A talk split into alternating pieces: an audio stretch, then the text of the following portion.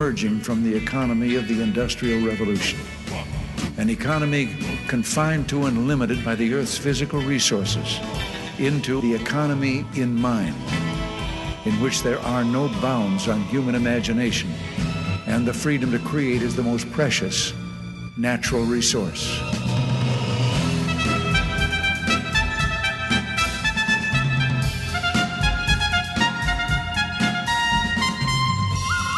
Welcome to the Soul of Enterprise Business in the Knowledge Economy, sponsored by SAGE, transforming the way people think and work so that organizations can thrive. I'm Ron Baker, along with my good friend and VeraSage Institute colleague, Ed Kless. And on today's show, folks, we're so honored we have Professor Gary Hamel. I've been a longtime fan, Ed. How's it going?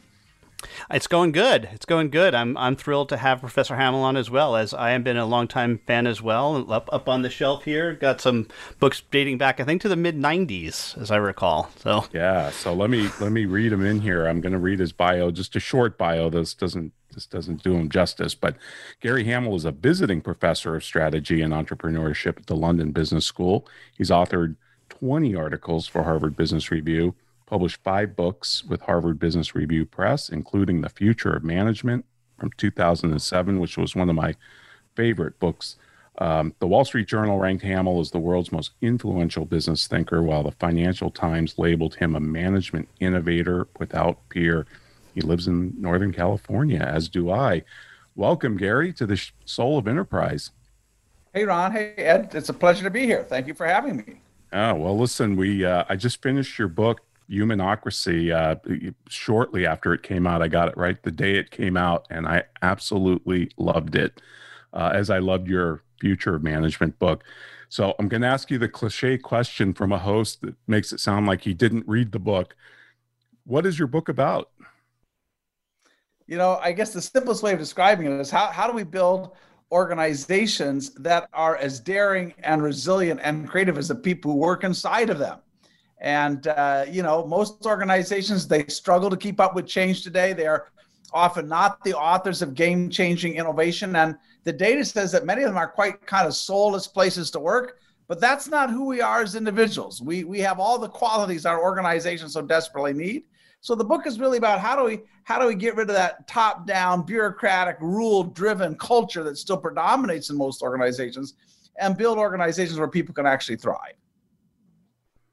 Right. And I just before we dive in, Gary, I just have to ask you this too. Is is this book a logical extension of the future of management? Did your thinking kind of evolve over the years? Yeah, you know, I, I think the argument in the future management was simply to say that um, management, the way we lead, plan, organize, allocate, is a very important area for innovation. In fact, if you go back through industrial history and even through military history over 800 years, you find that long-term advantage came less from technology, from products, from strategies, but really from new ways of working together that unleashed human capabilities. And so we were simply making that argument in the future management that we really have to start thinking just the way you know we think about today innovating in our business models. You have to think about innovating in your management model. The, the, the, the, current book, Humanocracy, is much more a guide on how to do that with some, I, I hope, some very clear aiming points and and and we make the point that as daunting as this challenge is of kind of uninstalling bureaucracy and building something better in its place anybody can start wherever they are in their organization to help help create that kind of future. Right because one of the things you say is once a company hits a certain threshold in size that bureaucracy bureaucracy starts growing faster than the organization itself well, I, you know, I see that living living in Silicon Valley, I see all these young, amazingly vibrant companies, and and in fact, I would argue the primary advantage that a young company has over an incumbent is usually not that they have like a business idea nobody ever has thought of, but they're lean, they're fast, they're flat, they're open, they're free, and and you know they they just they just move much quicker. And yet, you know, I see this again and again. Once you get to a couple of hundred people, you start to hire kind of the professional managers. They bring in all the systems, the structures that they're familiar with, kind of try to bring some order to the place. And and yeah, right about at that point, bureaucracy starts growing faster. You have more committee meetings, more layers, more staff groups. Uh, empl- you know, em- employees feel more more constrained. They get slotted into roles. Uh, they have to ask permission for just about everything and so, and then typically, you know, that that that just continues apace. And and and and then you end up with you know the typical large organization has eight eight management layers, is sclerotic. Uh, legal has to sign off on everything. So I I think. Uh, you know, and, and, and we've been told, and I think it's a lie, but we've basically been told there is no way to, to do things at scale. There is no way to get the control and the consistency you need at scale without having the trappings of bureaucracy. And in, in the book, I, I think, I hope I convincingly argue that's not the case, that you can build a highly disciplined, highly focused, highly efficient organization and still have basically none of the trappings of management, not the big staff groups, not the multiple layers, not the rule driven culture. And it takes some imagination to create an alternative because the default setting is let's just like run run the model that we see all around us every day you talk about bureaucracy being a tax on human effort, effort and uh, you know we need to get rid of this. And I loved how you quoted the late Karl Deutsch, I think, is uh, who observed that uh, bureaucracy is the ability to afford not to learn. and I, I, thought that was great. Are, are you confident this can be done? Well, I think I've seen enough examples to, to, to believe so. Um, you know, I one of the one of the most compelling examples, I know them quite up close, is the Chinese appliance maker Haier. They own GE Appliance in North America, and I, I first got to know Haier uh, more than a decade ago. Their CEO and chairman Zhang Ruimin came to visit me after I'd written uh, Ron uh, the, the the Future Management, and he said, "Hey Gary, you talk about an organization that's a network, not a hierarchy. Has anybody ever done this?" I said, "I don't think so." He said, "We're going to do it." But but one of the things he said that they I'll, I'll never forget. He he said, "I want to build an organization where everyone is their own CEO," because he added, people are not a a a, a means; they're an end in themselves. And I think if you look at what Haier's done, this is a, a 50,000 person organization in China, 80,000 people around the world. They divided and organized their organization of 4,000 micro enterprises so you everybody today works in a small startup at Haier, this big industrial company. Uh, every one of those little micro enterprises is guaranteed three freedoms the freedom to set their own strategy, the freedom to organize as they see fit, and the freedom to distribute rewards. Uh, everyone in those micro enterprises has a big financial upside depending on how their little business unit does. They can invest in those units and get a, get a, get a dividend uh, based on, on, on performance. And so you know, I see that, and it's it's it's clear that you can build a, a kind of federation of entrepreneurs. That size does not have to mean that you're slow, that you're, you know, that that that that you're no longer innovative. And yet, examples like Haier are still extraordinarily rare. But there's enough of them. You know, I all, I also tell the story to just kind of switch to a completely different industry. Uh, a, a, Dutch company, a Buurtzorg, uh, it's the largest provider of home health care in the Netherlands, uh, founded in 2006 by an amazing guy, Jos de Blok, who said, who said, I want to build a company that's all humanity and no bureaucracy. And today they have they have 16,000 nurses and caregivers working in, in small teams of 12 across the Netherlands. Each team is really its own business. They find their own office space, they hire, uh, um, they manage their own professional development. Uh, and yet they're all linked together, these more than a thousand teams. They're linked together by an online platform where they share best practices, where they level up. Uh, the performance of every team is visible to every other team. There's no place for mediocrity to hide. And so you look at an organization like that, Ron. I remember, like when I got to know them, I go, like, wait a minute, you're running a 12,000 person organization, sorry, 16,000 person, delivering a, a, a highly regulated service, healthcare, and you're doing this with 35 on-demand coaches, with 50 people in IT, and two line managers. So you think you know, like there's some there's some things you can't unsee, right? And so when you see a company that's beating its competitors on all fronts, and you have a span of control of one to eight thousand, you kind of notice that. And so, yeah, I think there are enough alternatives, others that we can come back to. That yeah, this this can be done. Now, here's what's a little worrying though, Ron. Some of these examples, uh, uh, Buurtzorg is relatively young. Haier has been on this journey only for about a decade. But we have other examples like WL Gore here in the United States, Nucor Steel. These companies go back 40 years.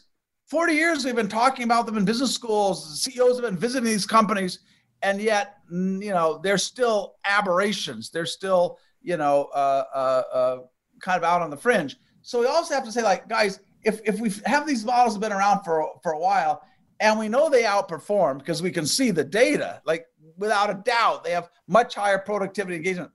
Why are they still rare? So I also try to answer that question in the book and uh, give some ideas on how we make them less rare. Yeah, well, you, I love this line. You say America is a country that was invented by geniuses to be run by idiots. Uh, bureaucracies, by contrast, seem to have been designed by idiots to run to be run by geniuses. And I just love that because you're right. Creativity is not narrowly distributed. Just look at YouTube and Wikipedia. Just to it, uh, yeah. Linux. All, all of those examples, you know, and it's, it is crazy because if you think about you know that typical top-down organization, and and this is true even in relatively small organizations. But we kind of assume that the CEO or a few people at the top are going to be the ones who set strategy and direction, and so you know, and come up with the big ideas. So so almost by definition, our organizations are kind of like a caste system that distinguishes between the thinkers and the doers, you know, executives and workers, uh, the clever and the compliant. And we waste an extraordinary amount of intellect uh, by virtue of that prejudice. Uh, and, and by the way, I will tell you that, you know, if you look at a typical company, the people at the top who've been there a decade or two, they often uh, feel a need to defend decisions that were made years ago. Uh, the likelihood that that group is the group that sees the future is close to zero. You know, if if if our companies were led by prescient, visionary CEOs, we wouldn't again and again and again see the old guard miss the future. But that, you know, I, you know, where I live here in Silicon Valley, that's the way we bet. We bet that the old guard are, are not going to move fast enough. And that that's not because they don't have enough resources. They have plenty of cash, they have plenty of customers, they have technology.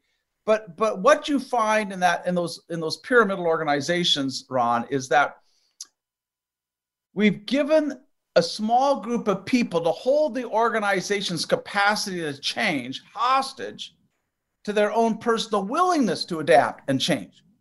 And so these organizations struggle when the leaders fail to write off their own depreciating intellectual capital and, and, and are not getting the best out of everybody else. And, you know, there, there, it's a deep prejudice, Ron. You know, I'd, I'd like to say that, that uh, you know, we were beyond this, but I don't think so. You know, I, I'll give you a couple of quotes. The former CEO, twice CEO at Procter & Gamble, uh, A.G. Lafley, he was quoted not very long ago in a magazine. He said this He said, The CEO can see opportunities and make the big calls others can't. I, I have to say, I, I, have met A.G. Lafley. Wow. He's a wonderful guy, but I don't think that's right. I, I don't think the CEO is in any way uh, uh, uh, uh, in a privileged position to see the future coming. Uh, if, if anything, the opposite. They tend to be concerned consumed with internal governance issues and dealing with the board. Uh, they're not out there every day talking to customers. They're not on the bleeding edge of of change. But I, I saw one study that said CEOs spend two percent of their time talking to their customers. And even worse, I can tell you, they're talking to the big customers they already have, not the ones they never thought about. And so, just by definition, you know, I, I think a lot of leaders are using a new, uh, learning a new definition of hopelessness, which is trying to compete in a networked world with a top down organization. That simply cannot be done. Excellent. Well, Gary, unfortunately, we're up against our break. This is just flying by, but this is great. Thank you so much. And uh, Ed, folks, we'd like to remind you if you want to contact Ed or myself, send us an email to asktsoe at verasage.com. We'll post full show notes at the soulofenterprise.com along with Gary's books uh, and other information about them. And now we want to hear from our sponsors.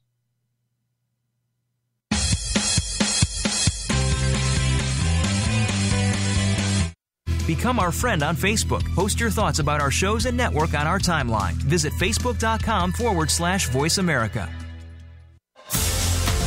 Sage provides accountants with compliance, reporting, and analytic solutions to do more for their clients. These solutions include education programs such as the Sage Accountants Network Client Advisory Service Program. This program delivers the tools to create, package, price, market, and deliver additional services to clients, increasing your profitability and delivering more value to your clients. Let Sage help you grow your business by visiting sageaccountantsnetwork.com. Have you ever read a book that changed your life? I sure have. Have you ever listened to an advertisement for a book so many times that you question the existence of God? Me too. Hello, I'm Greg Kite. I recorded the advertisement for Ron and Ed's book, The Soul of Enterprise Dialogues on blah, blah, blah, whatever. And four years later, we're all tired of it, especially me. But thankfully, there's a solution. For just $10 a month, you never have to hear my voice again. For a commercial-free version of The Soul of Enterprise, go to patreon.com slash TSOE and subscribe now. We're always talking business. Talk to an expert. Call now toll free 866 472 5790. That's 866 472 5790. Voice America Business Network.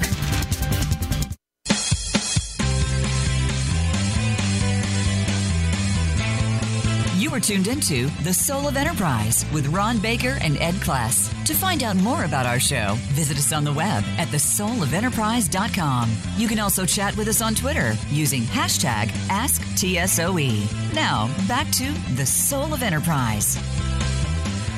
On The Soul of Enterprise today is Professor Gary Hamel. The book is Humanocracy Creating Organizations as Amazing as the People Inside of Them. And uh, Gary, I wanted to talk to you a little bit about the set part three of your book, which is a, the principles over practice. First of all, talk about uh, why it's important that we look at these companies not so much by their unique practices, but by their belief systems instead. So I think it's a great question, Ed. You know, we, we reach a point in any field of human endeavor where you can't solve the new problems with the old principles. So, you know, you go back a couple hundred years ago when in the Enlightenment we started to think about how do you create self governing democracies. We couldn't do that by starting with the divine right of kings, right? Like you just had to make a break with with with that old with that old thinking. And I think that's where we are in, in business. You know, I think we'd all we'd all agree today we need organizations that are fundamentally more capable than the ones we have. Not a little bit, but fun. You know, just much faster organizations that can outrun change, that are daring, and so on. And yet, you know, we're our organizations are built on on a, on a set of principles that was that are designed to solve another problem.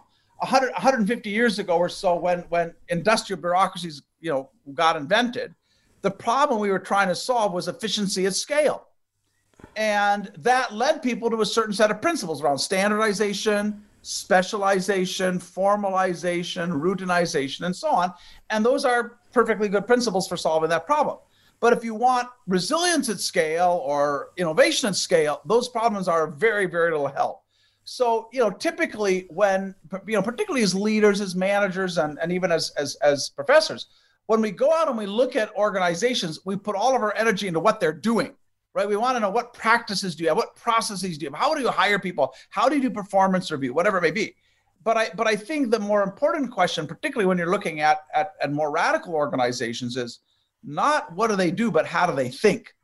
Because you know many many of the stories we tell in the book, and, and we have a wide gamut of companies there in healthcare and steel making and appliances and financial services. And and if you look at their practices, they're all quite different. It's very hard to find really points of commonality around practice and process. But when you go deeper, Ed, they all start with a kind of uh, the, the same overall kind of paradigm or worldview and very similar principles. And I, and I think you know the most important place to start probably is, is, is kind of with a worldview because in, in the old bureaucratic model, um, the, the basic thought was organizations, institutions hire people, individuals, to make products and services. So in that rendering, the individual is an instrument, right? You're hired just as an instrument. In fact, what do we call them? Human resources, resources. like which is just like awful. I just I can't believe we ever got trapped in that language. But anyway, resources. But but you know what what you know from your own private life is if you're in a relationship where you're treated as an instrument that's not a good relationship right? If ed is the guy who picks the kids up gets the groceries keeps gas in the car and like that's what ed's good for like that's like whatever. That's not going to work. Um, and so all of the organizations i profile in the book they flip that thinking. So what they're thinking is no no the individual is is is an agent not a resource the individual joins an institution to make an impact in the world and to earn a living. But in that second rendering, it's the institution, not the individual, that's the instrument. So when you start from that, you know, everything changes. When you start looking at the problem not as bureaucracy does, how do I maximize compliance, but you think about how do I maximize contribution, everything changes. So if you start, you know, if you ask that, okay, how do I maximize contribution? You say, well, you know, what is it that helps people to flourish? Well, we know people flourish when they feel like owners, when they feel agency and control over their own lives. So ownership is a very important principle. Uh, 77% of millennials want to start their own business. They want to own their business, just like we all want to have that agency. Uh, we, we know that her, human beings flourish when we feel in community, when we're around people we that can trust, that have our back, that we're emotionally engaged in. Uh, and so community is a principle.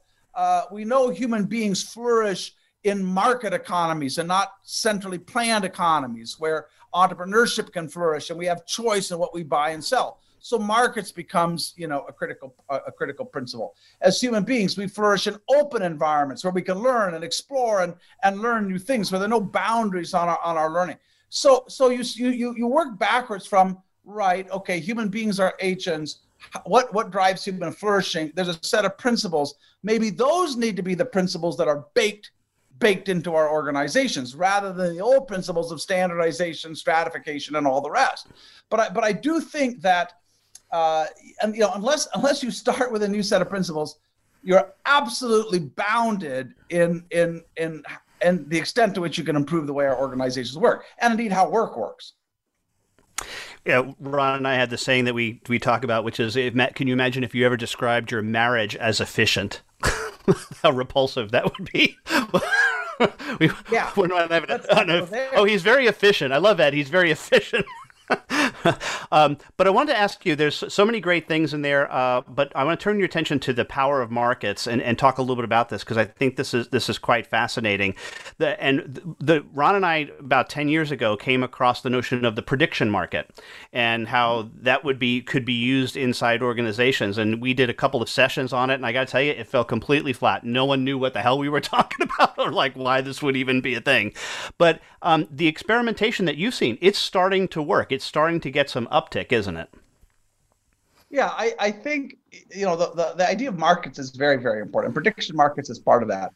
There's the, there's a couple of things we know about markets. Number one, we know that in the aggregate, markets tend to be smarter than individuals.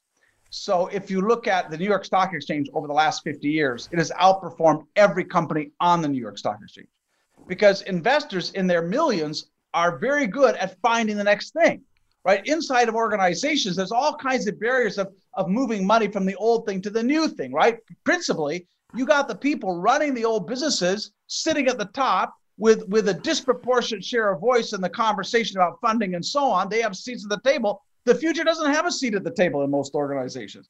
By contrast, in markets, you decide, hey, I want to sell my shares in Google and buy shares in NVIDIA or whatever. You just go do it. And so, you know, what that says to me is as organizations think about big opportunities, we need to have the whole organization looking at that, thinking about where's the best bet rather than a few executives at the top. And this can be quite practical. You know, IBM uh, did a wonderful little, uh, more than experiment a couple of years ago. Uh, they they they they invited 250,000, basically most of their employees, uh, into a, a, a crowd uh, sourcing uh, process, asking 250,000 to think about what are the new opportunities in AI. And they got thousands, I think more than 8,000 ideas. They were all peer reviewed. They gave every employee some virtual currency they could invest in the best ideas. And I can tell you, you know, not, not everybody's going to have a good idea, but people will tend to recognize the breakout ideas. I go like, wow, Ed, that's like unbelievable. I would have never thought of that. It's amazing. And so, really bringing the wisdom of the crowd to bear around these critical decisions where do we go next? Opening up the strategy process to every single person in the company. I think, um, you know, that's that I think is a very, very critical idea. It's also how companies like Haier manage their internal coordination at Haier. Uh, every every every uh, uh, unit is broken down into a micro enterprise. So HR, finance, legal, all of these things are broken into these little micro enterprises and they contract with each other. So let's say I'm a little unit, I'm building three door refrigerators and I need some HR help to find some more talent as my little business grows.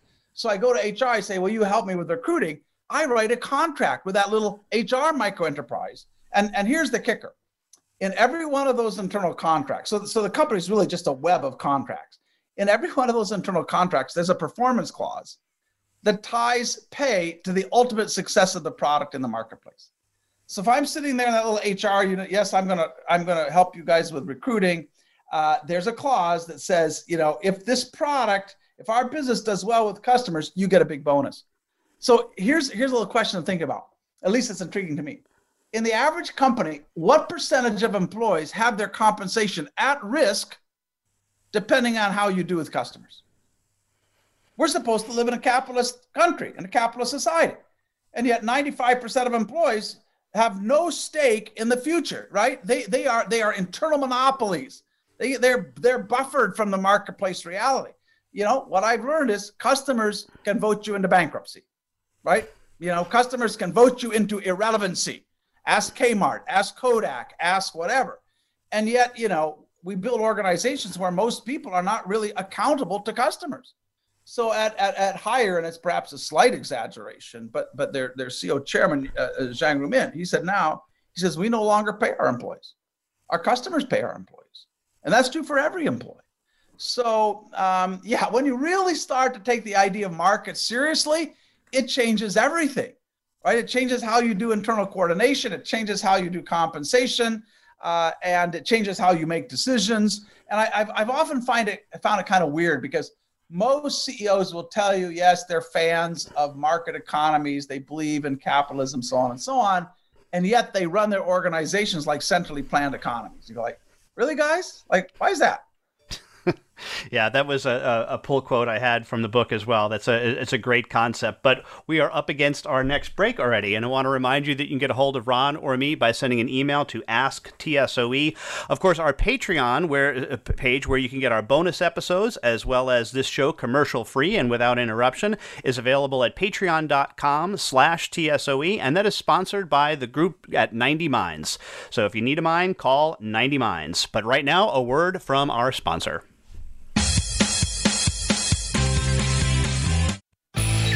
The future of online TV is here. View exclusive content from your favorite talk radio hosts and new programs that you can't see anywhere else. Visit VoiceAmerica.tv today.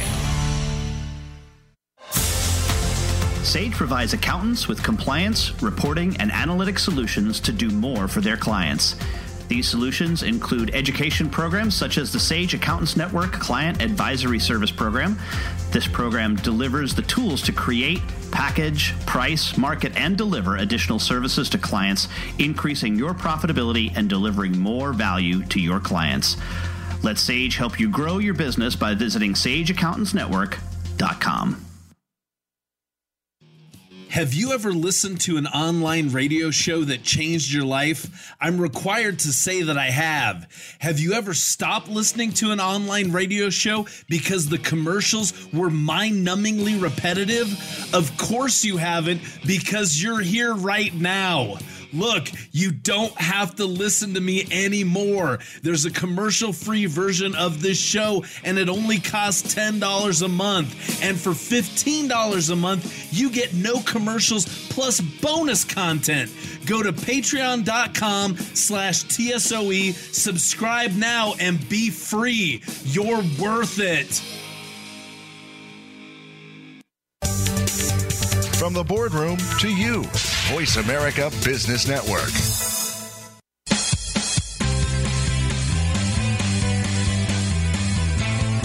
You are tuned into The Soul of Enterprise with Ron Baker and Ed Kless. To find out more about our show, visit us on the web at thesoulofenterprise.com. You can also chat with us on Twitter using hashtag AskTSOE. Now, back to The Soul of Enterprise. Well, welcome back, everybody. We're here with Professor Gary Hamel, the author of Humanocracy. And Gary, one objection I can hear, and you actually anticipated this in the book, but I can hear somebody saying, How can you have a unity of purpose without unity of command? What's your response? Yeah, I, you know, I think how you get an organization pointed in in in in in the right direction is a critical question. And and I would say, and you do need, you know, you do need coherence. You do need focus. This is not about everybody doing their own damn thing for sure. But in my experience and the way I've worked with organizations, the way we get that is you open up a conversation. Where do we go next as an organization? What are the challenges we face? What are the opportunities you face? You ask people to put those ideas on the table. You ask people to generate ideas, and then you start to look for the patterns and the themes, and and and you create a collective purpose. Um, uh, I've you know, I'd love to provide some examples, but I probably won't for, for, for, for, for the purpose of brevity. But what I'll say, when you open up that conversation to the entire organization and you, and you, and you teach people how to think like business innovators, you ask them, what are the opportunities? You will always be surprised. You will always get things that I can tell you nobody at the top was, was thinking about. And so when, when you do that, you will find that, that, you know, we, we did this recently with one organization. They, everybody would know them, about 3,000 employees in North America. Uh, they generated more than 8,000 business ideas. Uh, the, the, the, the employees themselves kind of grouped them into themes. You end up with seven or eight core themes. And everybody's excited by that. They, they've seen the ideas that have come up. They've ranked them up and down against clear criteria. They've chosen the best of them. They see the ones that group together and go like, yeah, let's go charge. This is ours. So I do think you need aiming points as a company, but I don't think those anymore can you you can't create those at the top. They have they have no they they have they have no credibility. Nobody has any skin in the game. They have to come out of a conversation with the organization itself. But and when you do that, people naturally want to make that future happen right you know so often i see a strategy exercise that's kind of more top down some people go maybe, maybe they think in creative ways, but usually not. You come back with something that's very derivative. It looks like you bought it from some consultant. It's underdeveloped. There's there's like nothing much underneath the, the headlines. And you go to the organization, you go like, this is their strat our strategy. Like, huh? Like what the hell is that? Like, why should I believe that? And so you spend the next year trying to educate people. You know, in, in fact, the craziest thing I hear people talk about, like, we need a strategy communication exercise. Like if you do strategy creation in the right way, you do not have to communicate it. Everybody's been part of it, right? You don't have to tell people they were there. They know they were there. So I think once you do that, and and so strategy becomes created collectively, then then uh, the organization is ready to go. They know why you got there. They've seen the ideas emerge. They're running fast, uh, but you do have to have a shared point of view to be sure. I, I you know I, I think the most important question in any organization is what are the three or four ways we are going to reinvent ourselves and our industry over the next few years. And you need a point of view on that that is differentiated, but also has consensus. So if I asked independently 30 different people, I get more or less the same answer. If you don't have that, you don't have a strategy. And once you have it, uh, and if you've done it in the right way, you have a hell of a lot of commitment behind it. You know, we hear all the time that people hate change, they're fearful of change, they're against change, and you think that's rubbish you call us change addicts. Yeah, I mean, it's, it's always it's always uh, somewhat uh, uh, perplexing to me that a CEO can say, you know, they, will all, they'll all say, you know, we live in a world with so much change, we have to change faster, everything's changing around us, like true, true, true. and, and then and then they say like, but people are against it. I'm like, like, well, where's all this change coming from then, right? Like monkeys or like whatever. I mean, no, people are not against change. Uh, everybody I know, you know, they you know they travel to new places. When we could travel they read new books they whatever. We, we love we love novelty. But i think when when we say people are against change what we re- what we really mean is people are against change that is imposed. People are against change when they had no voice. People are against change that is better for the generals than it is for the grunts. Then people are against change. But that's why you know i believe that that going forward every change program is going to need to be socially constructed. You want to change Tell the organization, here's a problem I see. Do you agree? How do you think we should solve it? What are your ideas? And then you'll find that people are ready and willing to change, but but you know, mostly change has meant something top down, something highly prescribed, uh, and and no, people are you know people are not up for that. You know, Max Planck made that famous remark about progress happens funeral by funeral. Do, do you think the old guard, the old current command, or the current command and control will give up the power and allow this change to happen? You know, we, we tell an interesting story in the book about uh, about Michelin, the tire company, and a typical, you know, it's a wonderful company, but typically top down, fairly bureaucratic, and people on the front lines not that empowered. There's a wonderful guy there, Bertrand Ballarin, who'd been a factory manager, and he he thought that you know, the company was stuck in terms of performance unless they could empower frontline people. So you think about, okay, given that, and, and he was a relatively senior person, but he wasn't the CEO. So okay, that I, I believe we need to empower people on the front lines. Like, what, what does that mean? Like, how do you convince people to give power away? Where would you start? So he he did a, a simple, brilliant thing. He went factory by factory, talking to frontline supervisors, and he said, "Would you be willing to run a year-long experiment with your team to give your power away? I can't tell you how to do it. There's no mandate here. This is not a corporate program. I just think maybe this could work. And would you be would you would you sign on?" So we found 37 uh, supervisors. Yeah, I like. I think this makes sense. I'm willing to try it. They experimented for about a year, mostly on independent tracks. He didn't. He didn't come with like, you know, here's the here's the manual, here's the guide, here's the metrics. He just said like, you know, it was. He had like one slide. He said, you know, we want to go from managing to mentoring, from telling people uh, how to telling people the the what and the why. It's simple. He said, you guys figure out how to do this. At the end of a year, he brings these 37 people together. Almost without exception, they have remarkable stories to tell. And and and everyone, every leader there, every supervisor said, "My job has gotten better." You know, I, I don't like being a micromanager. I don't like I don't want I don't want to be daddy or mommy to grown-ups. So like my job got better. I'm helping these people grow. I'm working on more interesting problems. I'm improving the system, but I'm not trying to do the work they could do they could do better. Well, what was interesting in that, uh, Ron, is that the, the, the plant managers saw these teams. They didn't even know about them at the beginning, but they saw these teams and they saw them start to outperform all the other teams. They got, gosh, this is interesting. So pretty soon, by the end of the year, there were there were entire plants. Man, they had to sign it. Like, we want to do this. How do we do this at the plant level? So then you start doing it across about uh, six plants. Those plants start putting pressure on head office. Like, why are you why are you laying out these plans? Why are you like this is something we can do? So I think there's a secret, a very important secret in that. I don't think you can uninstall bureaucracy top down. Right? If, for, for, for, for two reasons. First, it's too complicated. Right? When they started, nobody nobody had a map in a global tire company. How do you empower front lines? There was like, there's no map. We got to learn. We got to discover this ourselves in a way that works for us. So this is a complicated problem. We have to solve it for ourselves. If you oppose it, it's not real to us. So that's one reason. You just can't make these kinds of complex changes without letting them, I think, emerge internally. The second reason is if you start from the top, you immediately run into a wall of resistance. Because you have people who've spent their entire lives learning how to accumulate and use bureaucratic power. And I, I tell you, Ron, I see this again and again. I see very progressive CEOs, they know, they know today that their, their, their real problem is not the operating model, it's not the business model. Their real problem is the management model. Too many layers, too conservative, too slow. And they feel powerless to change it. Because first of all, they're they're looking for a template. They're looking for an example. It doesn't exist. You look at every one of the companies that I profiled in my book, they all have the same principles. They all build the thing that worked for them. This is something you build. This is not plug and play. But they all they all just want like, well, just come. I just like I just want a CRM system, right? Just like psh, put this in. Um, so you got to get over that.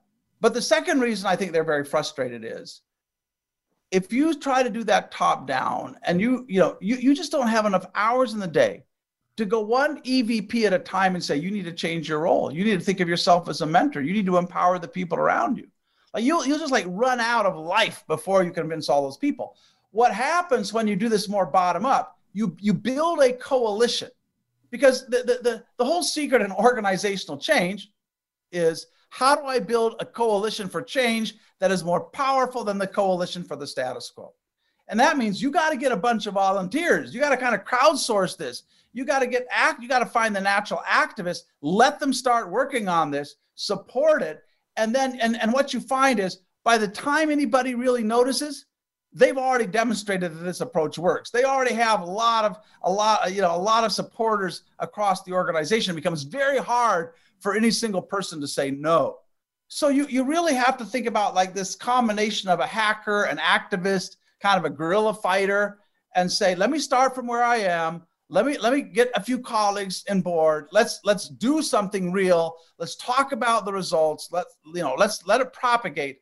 But don't spend any time going trying to convince the evps that this is the right thing to do because like i i you, you'll you'll you'll you'll you'll get stuck there for sure right right it reminds me how the two ladies who started the results only work environment at Best Buy. They just went out and did it. they didn't ask for permission. They did. I it, know those it, ladies. That's a yeah, wonderful, yeah. wonderful story. Absolutely. You know what? One of the stories I tell in my book, um, and it- it's uh, and, and, and is a dear friend of mine, a woman named Helen Bevan, and she was kind of in the middle of, of, of Britain's national health system, which is 1.7 million people, and as bureaucratic as they come. And this is this is 2013. She was talking to some young doctors who are immensely frustrated to find themselves at the start of their careers in this giant organization with all the mandates, all the rules. And they said, like, where's the patient in all of this? And so Helen realized, hey, we got to rebalance this. We got to put the patient back front and center. So she did the simplest little thing. They found a little social platform. I don't even remember what it was. And they put up a little pledge, a place where anybody can go, like one page form. Here's what I can do in my job to improve patient care. And so just using Twitter and social media, she, she started asking me, will you go sign the pledge? So in 90 days, they had 187,000 pledges. The next year, when they did this, they had 800,000 pledges. She never asked the permission. They, they gave it a big grand title, Change Day. Never talked to the CEO, head of HR, no. She says, like, why wouldn't I do this? And I think, you know, a lot of us, we have learned helplessness, right? We, we think like, well, if you don't, I mean, observation. So I've spent, you know, I've spent a lot of time in management conferences all over the world, as you would expect. And so typically you hear a couple of kinds of talks. You hear a CEO, and over the years that's changed, right? Today, maybe it's Elon Musk. 20 years ago, it was Richard Branson, whatever. But you hear a CEO talk about what they've done and go like, crap, that's amazing. But like, what am I going to do? Like, I'm not the CEO. Or you hear somebody tell you how to be better in your job, right? And well, okay, that's useful. But what you never hear, and yet is the is the whole point of my book, Ron. What you never hear is somebody tells you how do you change the damn system when you don't own the system. But that's really the only sort of change that matters.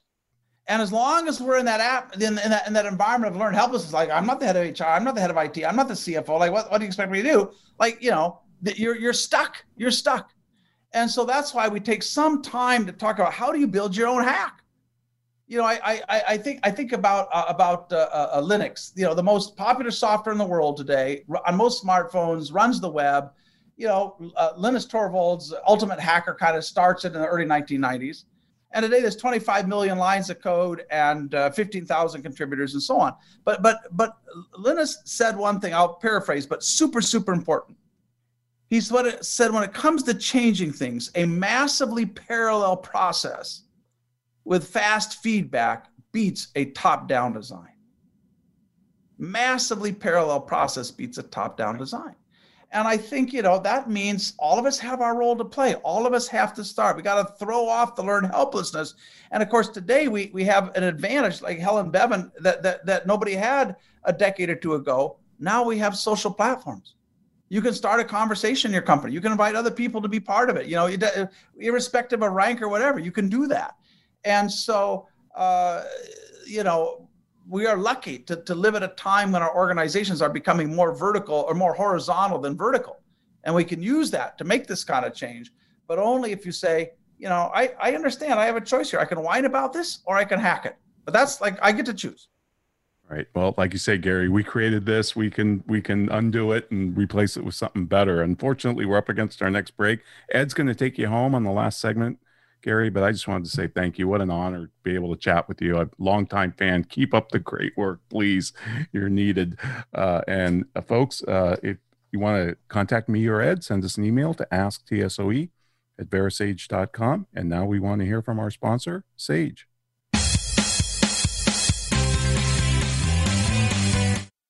Follow us on Twitter at VoiceAmericaTRN. Get the lowdown on guests, new shows, and your favorites. That's VoiceAmericaTRN.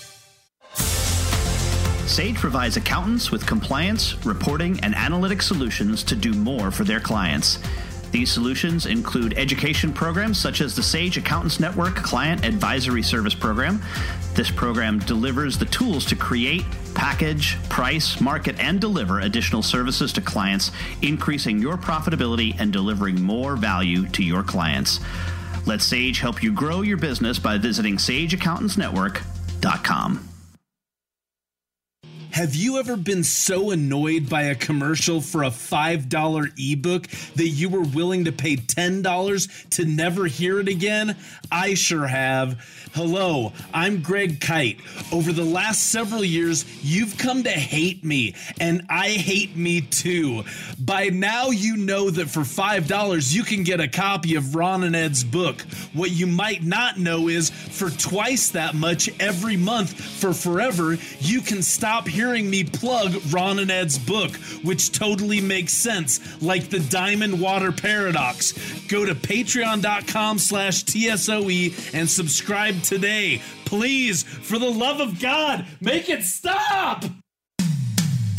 When it comes to business, you'll find the experts here. Voice America Business Network.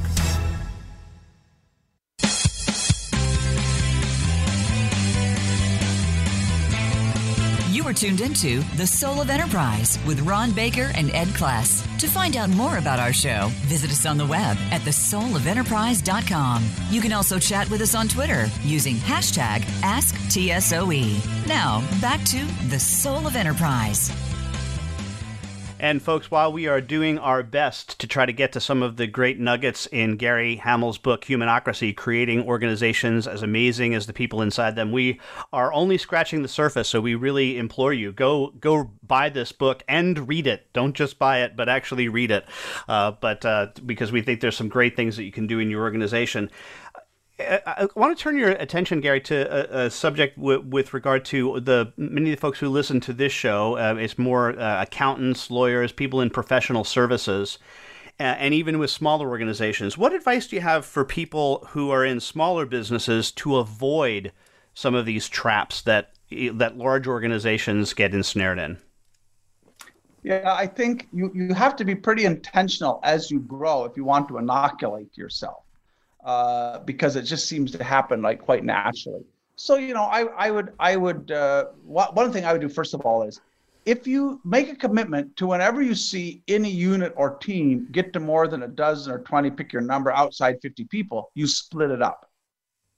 So don't don't manage complexity by adding more layers. Manage it by splitting things up and keeping units small. I think that would be number one. I think number two is make sure that every one of those units has a real p&l and uh, so people feel truly accountable because you know what happens obviously on a startup everybody knows how you're doing right? Everybody feels accountable for like hitting your numbers and, and getting the business to be positive cash flow making it profitable.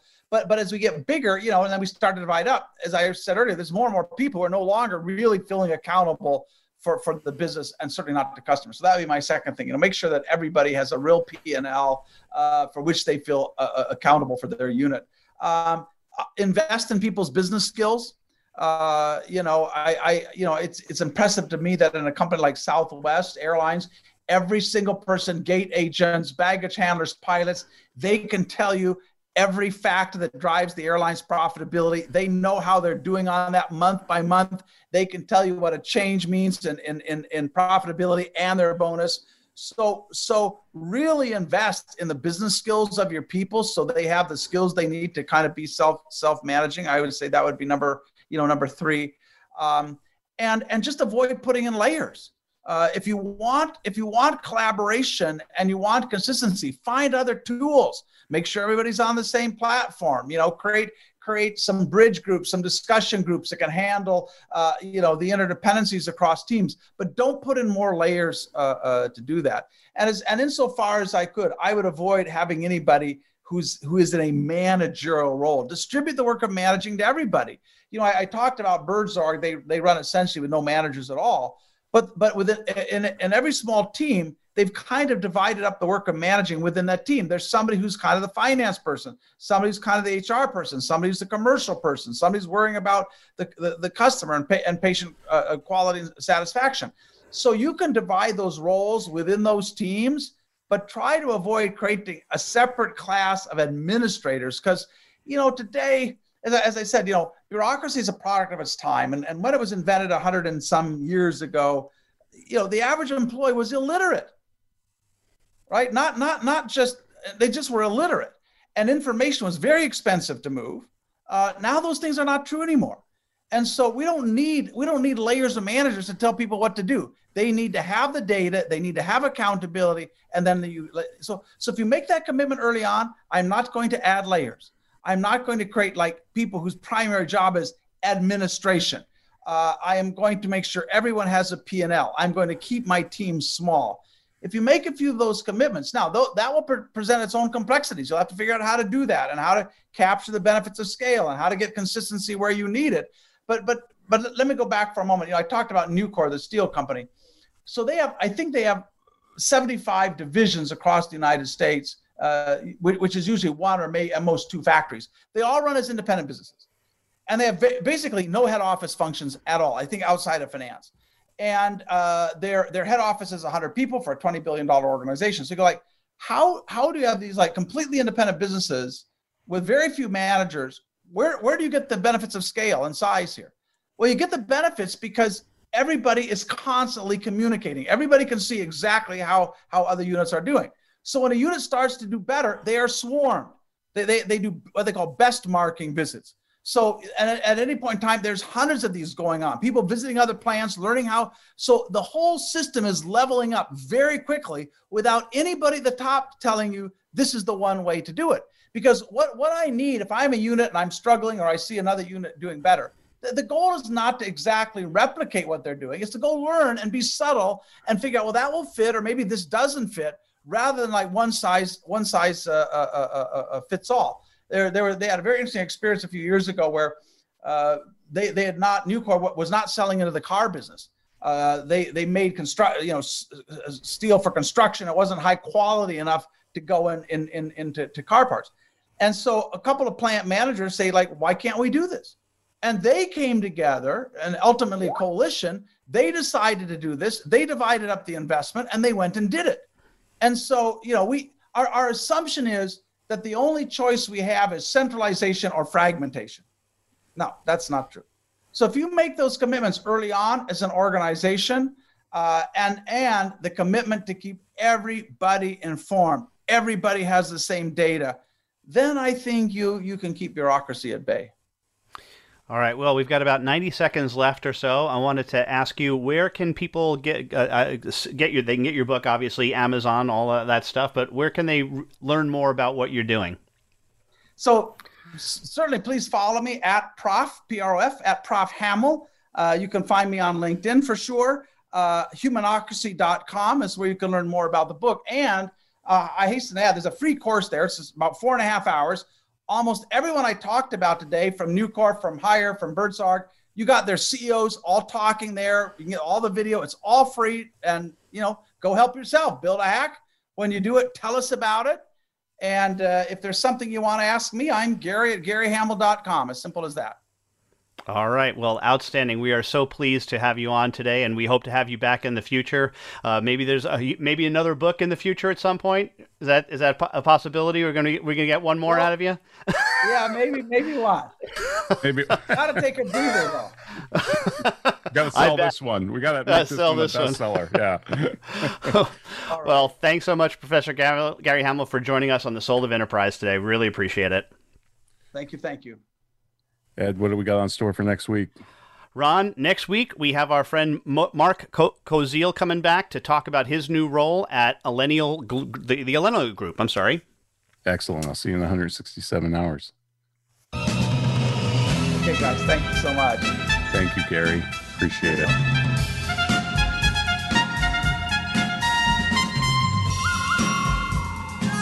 This has been the Soul of Enterprise Business in the Knowledge Economy, sponsored by Sage, transforming the way people think and work so their organizations can thrive. Join us next week, folks, on Friday, 4 p.m. Eastern. In the meantime, check us out at thesoulofenterprise.com. Leave us a review at ratethispodcast.com. And if you want to contact Ed or me, send us an email to asktsoe at verasage.com. Thanks for listening, folks. Have a great weekend.